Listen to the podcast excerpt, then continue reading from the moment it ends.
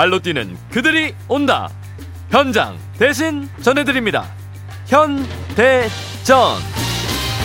네, 현대전 오늘은 매일 노동 뉴스의 어고은 기자와 함께합니다. 어서 오세요. 안녕하세요. 네, 추, 어고은입니다. 추운 날 오셨네요. 오시는데 고생 네, 많이 아유, 하셨죠? 많이 춥더라고요 오늘 그러니까요. 날씨가. 네, 마음은 추우시면 안 됩니다. 네. 편하게 편하게 방송하시기 바라고. 자, 오늘 소식 전해주실 현장은 어딘가요? 네, 삼성전자 반도체 공장에서 원부자재를 옮기는 물류 업무를 하시는 노동자분들의 노동 환경을 취재했습니다. 오. 이분들은 라인에서 라인을 이동하면서 음. 물품을 옮기는 업무를 하시는 건데요. 음. 12시간 고, 교대 근무를 하시고 하루 12시간? 네, 음. 하루에 3만 보 정도를 걷는다고 하십니다. 3만 보를 걷는다고요? 네. 하루에? 네, 그렇습니다. 3만 보면 키로로 따지면 도대체 몇 킬로가 되는 겁니까? 보통 만보를 4에서 6km 정도로 보기 때문에 네. 3만 보라고 하면 12km에서 15km 정도가 될 것 같습니다. 하루에 매일 그렇게 15km씩 걷는다고 네, 일하면서? 맞습니다. 이야, 그래요? 음. 제가 제주도 올레길을 한번 걸은 적이 있거든요. 음.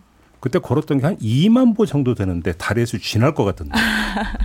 아니, 어쩌다가 한 번도 아니고 매일 그러면 3만 보씩 걸으면서 이 노동을 한다는 얘기가 되는 거예요? 어, 사실 그 사회자님께 먼저 질문을 드리고 싶었는데 음. 보통 하루에 몇 보 정도를 걸으세요? 그때그때 다른데 운동 헬스장 가서 뭐 이제 그 한 만 보를 걸을 때는 있긴 해요. 그러니까 한 그러니까 저 이거 차고 있기 때문에 여기 이제 그 걸음수가 나오거든요. 네, 하루. 토탈에서 만보 넘는 경우가 있고 웬만하면 만 보는 채우려고 노력을 하는데 쉽지 음. 그것도 쉽지가 않아요, 사실. 사실 저도 하루에 만보 채우기가 쉽지가 않습니다. 음, 음. 일상생활에서 뭐 출퇴근하면서 오가는 거리 그리고 취재 현장에서 다른 현장으로 음, 오갈 음. 때 이걸 다 계산하더라도 예. 만보가 채 밑, 어, 안 되는 하루들이 많은데요. 음. 날들이 많은데 음. 어 이게 만보를 어, 3만 보를 아까 말씀드렸다시피 하루에 12km에서 15km 정도를 매일 걷는다고 하면은 아니, 그냥 그리고 그냥 걷는 게 아니라 뭐를 들고 나르면서 걷는 거잖아요. 아, 물류- 실제로 물- 나르시는 업- 업무는 아니고 음, 음. 대차에 이제 물품을 싣고 수레 음. 같은 대차에 싣고 음. 그 대차를 끌면서 이동하시는 그러니까요. 업무입니다. 아무튼 그냥 내 몸만 움직이는 게 아니라 뭔가 또 행위 동작을 같이 하는 거잖아요. 그렇죠. 어, 되게 힘들 것 같은데. 이게 운동 차원에서 만보 걷기를 하는 것도 사실 의식적으로 하더라도 어려운데 예. 이게 헬스장에서 운동하는 것과 말씀하신 것처럼 작업 현장에서 업무를 위해서 하는 어, 걷, 걷기는 또다 굉장히 다르기 때문에 차원이 다르죠. 예, 음. 노동 강도가 가- 굉장히 세다고 볼 수 있을 것 같습니다. 어, 그래요? 그래서 하루에 그러면 출근해서 12시간 노동을 하는데 12시간 동안 한 토탈 한 3만 보 정도를 거, 여기저기 왔다 갔다 걸으면서 네. 이제 물건을 이동을 한다. 네, 맞습니다. 옮긴다. 네. 그 일과가 이런 것이다. 네. 어, 이분들의 일가를 다시 이제 설명을 음. 드리자면 음. 12시간 교대 근무를 하신다, 한, 음. 하시는 업무라고 말씀을 드렸는데 예, 예. 그러면 이제 주간조를 기준으로 했을 때 오전 7시까지 출근을 하셔서 예. 저녁 7시까지 업무를 하시는 거예요. 음. 근데 이제 출근을 하시면 방진복을 갈아입으시고 음. 이제 그 클린룸이라고 하는 그 공장 안으로 들어가셔서 야, 라- 예. 본인이 배치된 라인으로 이제 이동을 하시는데요. 예. 그 라인에서 이제 기계에서 음. 웨이퍼라고 하는 예, 예. 반도체 원판, 동그란 예, 판. 예. 예, 그 원판이 담겨 있는 FOUP이라고 하는 게 또 있는데요. 음. 그 FOUP을 대차에 여러 개를 싣고 그 라인에서 다른 라인으로 이동을 하고 음. 그 FOUP을 이동을 시킨 다음에 또 그 옮겨진 라인에서 다시 그러니까 A 라인에서 B 라인으로 이동을 한 다음에 B 라인에서 다시 A 라인으로 음, 이동하는 음. 이렇게 반복적인 업무를 하시는 음. 그러면 상황. 관련 질환도 좀 꽤 발생할 것 같은데요? 네 맞습니다 아무래도 많이 걷다 보면 다리에 하중이 생길 수밖에 없기 때문에 음. 다리 퉁퉁 붓고. 네 어. 부종이나 뭐 이런 것도 많이 겪으시는데 예. 어, 질환으로 보- 봤을 때는 하지정맥류, 뭐 발바닥 섬유종증이라고 해서 발바닥에 혹이 생기는 뭐 이런 아, 질환들을? 겪고 계시다고 하더라고요. 많아요, 그런 분들이? 적지는 않은 것 같습니다. 어. 일단 제가 만나 뵌 분은 예. 2017년에 입사하셔서 6년 정도를 근무하신 분인데 예. 어, 이분 같은 경우에는 이제 양쪽 다리에 통증이 너무 심해서 음. 병원을 가보니까 이제 하지정맥류가 심해졌던 상태였던 거죠. 어. 그래서 지난해 11월 정도에 이제 양쪽 다리 모두 시술을 받으셔서 뭐 약간 통증은 완화됐지만 여전히 통, 어, 이 같은 업무를 하기에는 어려우셔서 음. 부서 이동을 요청하셨다고 부서 이동. 합니다. 근데 발바닥 혹 생기면 걷기도 힘들 거 아니에요. 또. 그렇죠. 발바닥 섬유종증을 앓으신 분도 네. 2017년에 입사를 하셔서 예. 6년 전도 똑같이 근무를 하신 분, 분인데요. 음. 이분 같은 경우에는 이제 이게 발바닥에 혹이 생겼다고 해서 모두가 아픈 것은 아닌데 이분 같은 경우에는 이제 통증이 너무 심해서 음.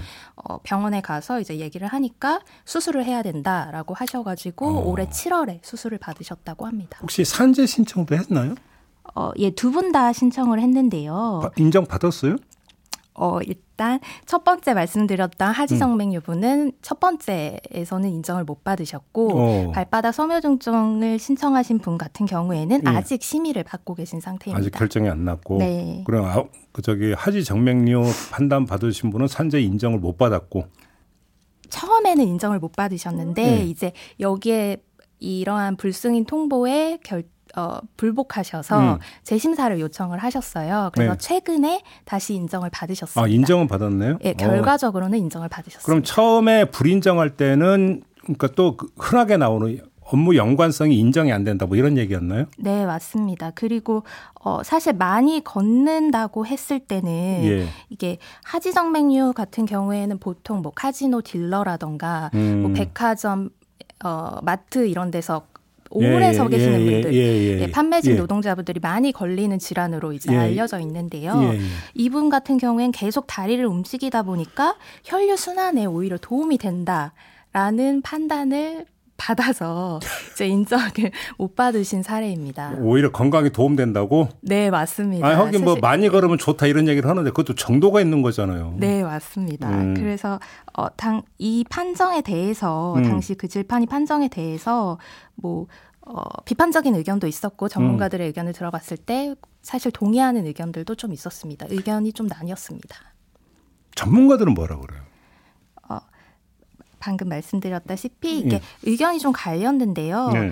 어, 일반적으로 생각했을 때 이게 정적인 업무를 하셨을 때, 정적으로 입식 작업을 하셨을 때 보통 하지정맥류 발병률이 높은 것으로 여겨지기 때문에 아, 오히려? 예, 그래서 음. 어, 단순히 많이 걷는다고 이게 문제가 생기는 건 아니다라는 의견도 있으셨고 예. 이게 심지어 이렇게 말씀하신 분도 계셨어요. 본인한테 심사를 요청했을 때 나도 불승인 할 것 같다라고 음. 이렇게 말씀하시는 의사분도 계셨어요. 음. 근데 또 반면에 걷는다는 것 자체가 서 있는 걸 전제로 하는 것이기 때문에 이걸 따로 떼놓고 볼 필요는 없다라는 전문가 의견도 있었는데요. 그래서 오리 걸음 걷는 거 아니면 이상은 다 네, 서- 서서 걷죠. 맞습니다. 네. 음. 그래서 어, 이게 적정 수준의 운동을 할 때나 혈류 순환이 원활해지는 거다. 음. 그러니까 혈류 순환에 도움이 된다라는 그렇지. 전제는 그렇죠. 이 적정 수준이라는 것을 할 때나 가능한 것이고 모든 건 과도할 때가 문제가 되는 거죠. 예, 맞습니다. 그리고 강한 근력을 써야 한다거나 예. 뭐 충분한 휴식 시간의 보장이 못 음. 받았다거나 이랬을 때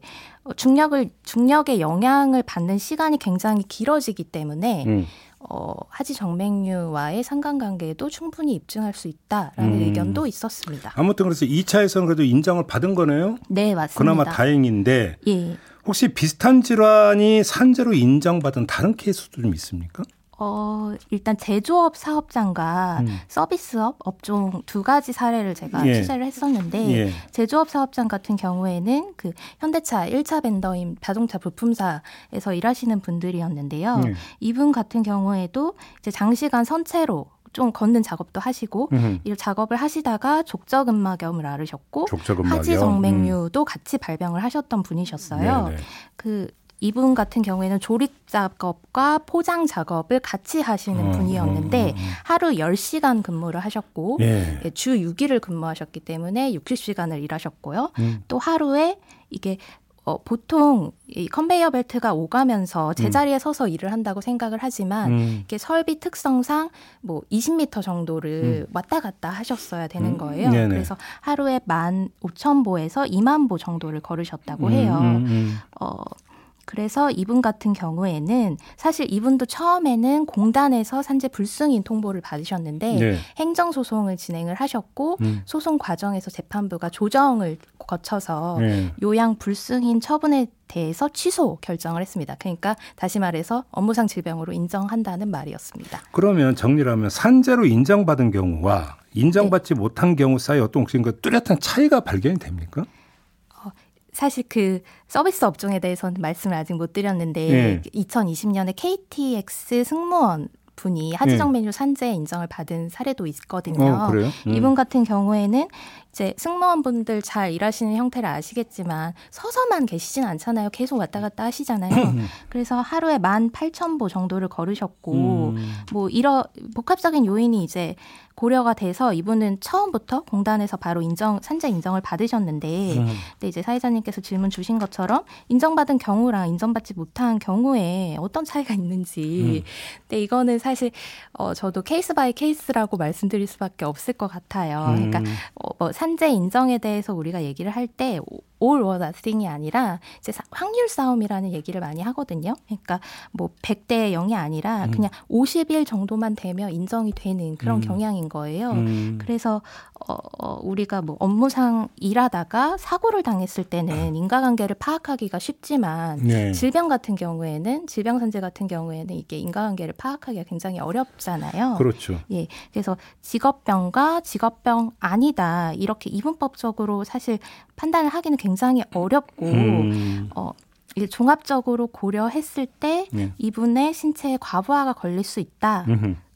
그렇다면 그 원인이 노동 환경과 작업 공간에 있을 수 있다라는 점에 대해서 우리가 조금 고민해봐야 하지 않을까라는 시점에서 이 기사를 작성하게 됐습니다. 그 코스트코에서 폭염 속에서 일하다가 그 사망한 김동호 씨 네. 저희도 여러 차례 다룬 바가 있었는데 이분도 하루에 4만 3천 보를 걸었던 걸로 지금 그 나왔던 적이 있지 않습니까? 네, 맞습니다. 음. 이분 같은 경우에는 온열 질환으로 인한 폐색전증이 그렇죠. 그 업무상 재해로 음, 첫 번째로 인정된 사례였는데요. 예. 사실 그 폭염이라는 환경적인 요인이 예. 이분의 사망의 가장 큰 직접적인 요인이 됐을 수는 있겠지만 음. 이분이 일하셨던 환경을 봤을 때 그 돌아가신 게 6월 19일이었는데 그렇죠. 그 쓰러지기 직전까지 2만 9천 보를 걸으셨고 예. 그 전전 날인 17일에는 4만 3천 보, 음. 18일에는 3만 6천 보를 어휴. 걸으셨어요. 예. 그러니까 상당히 많이 걸으신 거죠. 음. 그리고 카트를 밀으면서 여러 대를 밀면 밀는 작업을 하셨기 때문에 네. 중량물 작업을 동시에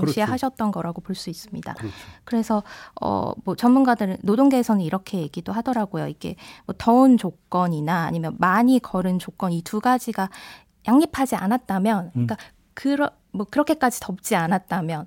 뭐 괜찮았을 텐데 음. 그렇게까지 많이 걷지 않았다면 그렇게 더웠어 더웠더라도 괜찮았을 텐데 사망까지는 이르지 않았을 음. 텐데라는 말들을 하시더라고요.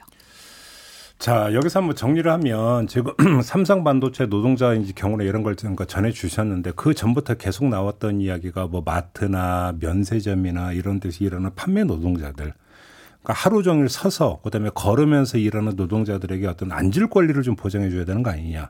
최소한의 어떤 의자 제공이나 이런 거 있어야 되는 거 아니냐는 얘기가 좀 있었잖아요. 네. 얘기는 걸로 연결이 되는 거 아닌가요? 사- 사실 맞습니다. 그 음. 앉을 권리라는 얘기는 굉장히 오래된 노동계 의제인데, 네. 그러니까 10년도 훨씬 넘은 의제인데요. 그렇죠. 그러니까 뭐 노조나 연구 진에서도 관련한 논, 그 연구나 논의가 많이 있었는데 음. 마트 노조에서 2019년에 5천여 명을 상대로 이제 근골격계 질환 설문조사를 했을 때 음. 10명 중에 8명이 하지정맥류 증상 을 앓고 있다는 결과가 있었고요. 비율이 80%나 됐다고요? 네, 맞습니다. 음. 그리고 백화점 면세점에서 일하시는 판매직 노동자분들을 대상으로 예. 그 연구 결과가 있었는데 예. 그 김승성 연구팀에서 예. 진행한 연구 결과가 있었는데 어 같은 연령대의 동일한 성별과 비교했을 때 여기 판매직 노동자분들이 하지정맥류가 25배, 족저근막염의 경우에도 25배 이 정도로 차이가 나는 음. 그러니까 상당한 질환을 앓을 수 있는 노동 환경에서 일하신다 이렇게 음. 볼수 있을 것 같은데요. 음. 앉을 권리라는 게 사실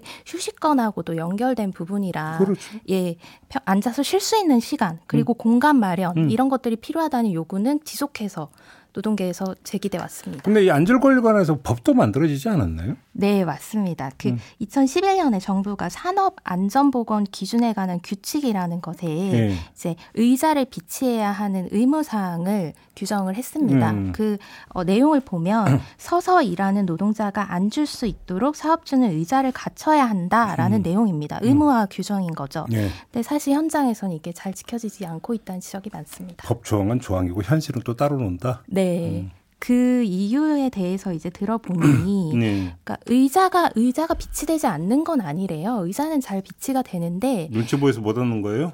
어, 눈치 보기도 있겠지만 이게 어, 마트를 예로 들었을 때 계산대와 의자에 간의 어떤 간격, 그다음에 의자의 높이 이런 것들을 감안했을 때 그냥 의자만 냅두 의자만 덜렁 냅두다 보니까 이게 안 맞아서 사실 의자에 앉았을 때 오히려 이분들이 가만히 계시는 게 아니라 물품을 이제 그렇죠. 계산대로 맞아요. 옮기고 맞아요. 하시잖아요. 맞아요. 예. 그러면 서서 일할 때보다 오히려 허리나 뭐 어깨 이런데 하중이 더 음. 실린다는 거죠. 그렇죠. 예, 그래서 더 불편하기 때문에 앉지 못하는 아, 상황이 아, 발생한다고 아, 합니다. 아, 이해된다. 무슨 그림인지 대충.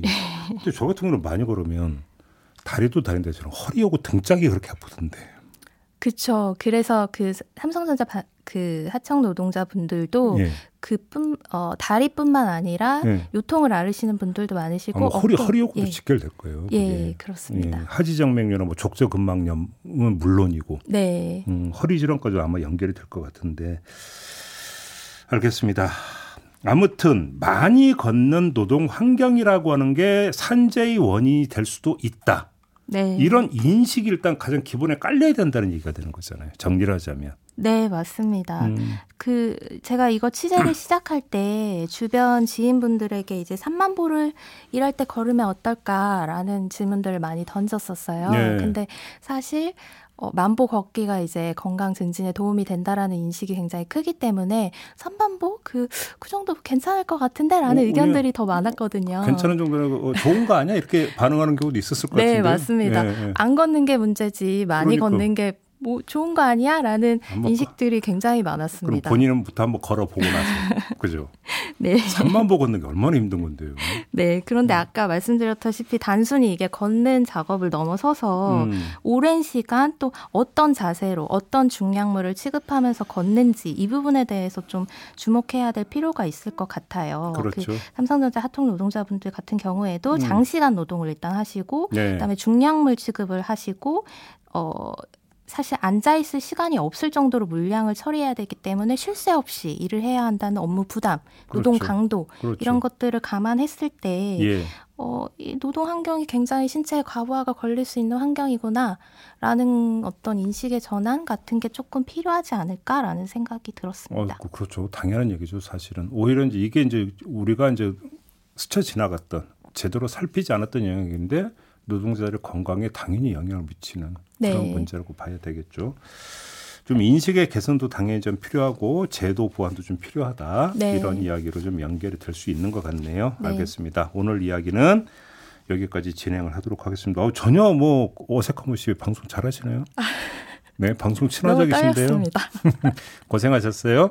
네. 고생하셨습니다. 네, 매일 노동 뉴스 어고운 기자와 함께 했고요. 저도 함께 올라가겠습니다. 고맙습니다.